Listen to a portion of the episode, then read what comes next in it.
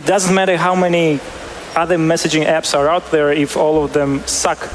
Сьогодні в Телеграму понад сімсот мільйонів активних користувачів. У червні дві тисячі двадцять другого року месенджер відзвітував про те, що належить до п'яти найбільш завантажуваних застосунків в світі. Він є найпопулярнішим джерелом новин в Україні. А ще джерелом інформації про війну Росії проти України для іноземців. Водночас це месенджер, який заснували росіяни. Вони керують сервісом і досі, їхні зв'язки з російською владою та джерела фінансування під питанням. У Телеграмі українці споживають не лише новини і безліч дезінформації. Як це на нас впливає і чи треба відмовлятися від Телеграму? Про це поговоримо у новому сезоні подкасту «Постправди». Ми його ведучі. Мене звати Кирило Безкоровайний і Олеся Павлишин. Почуємося вже зовсім скоро.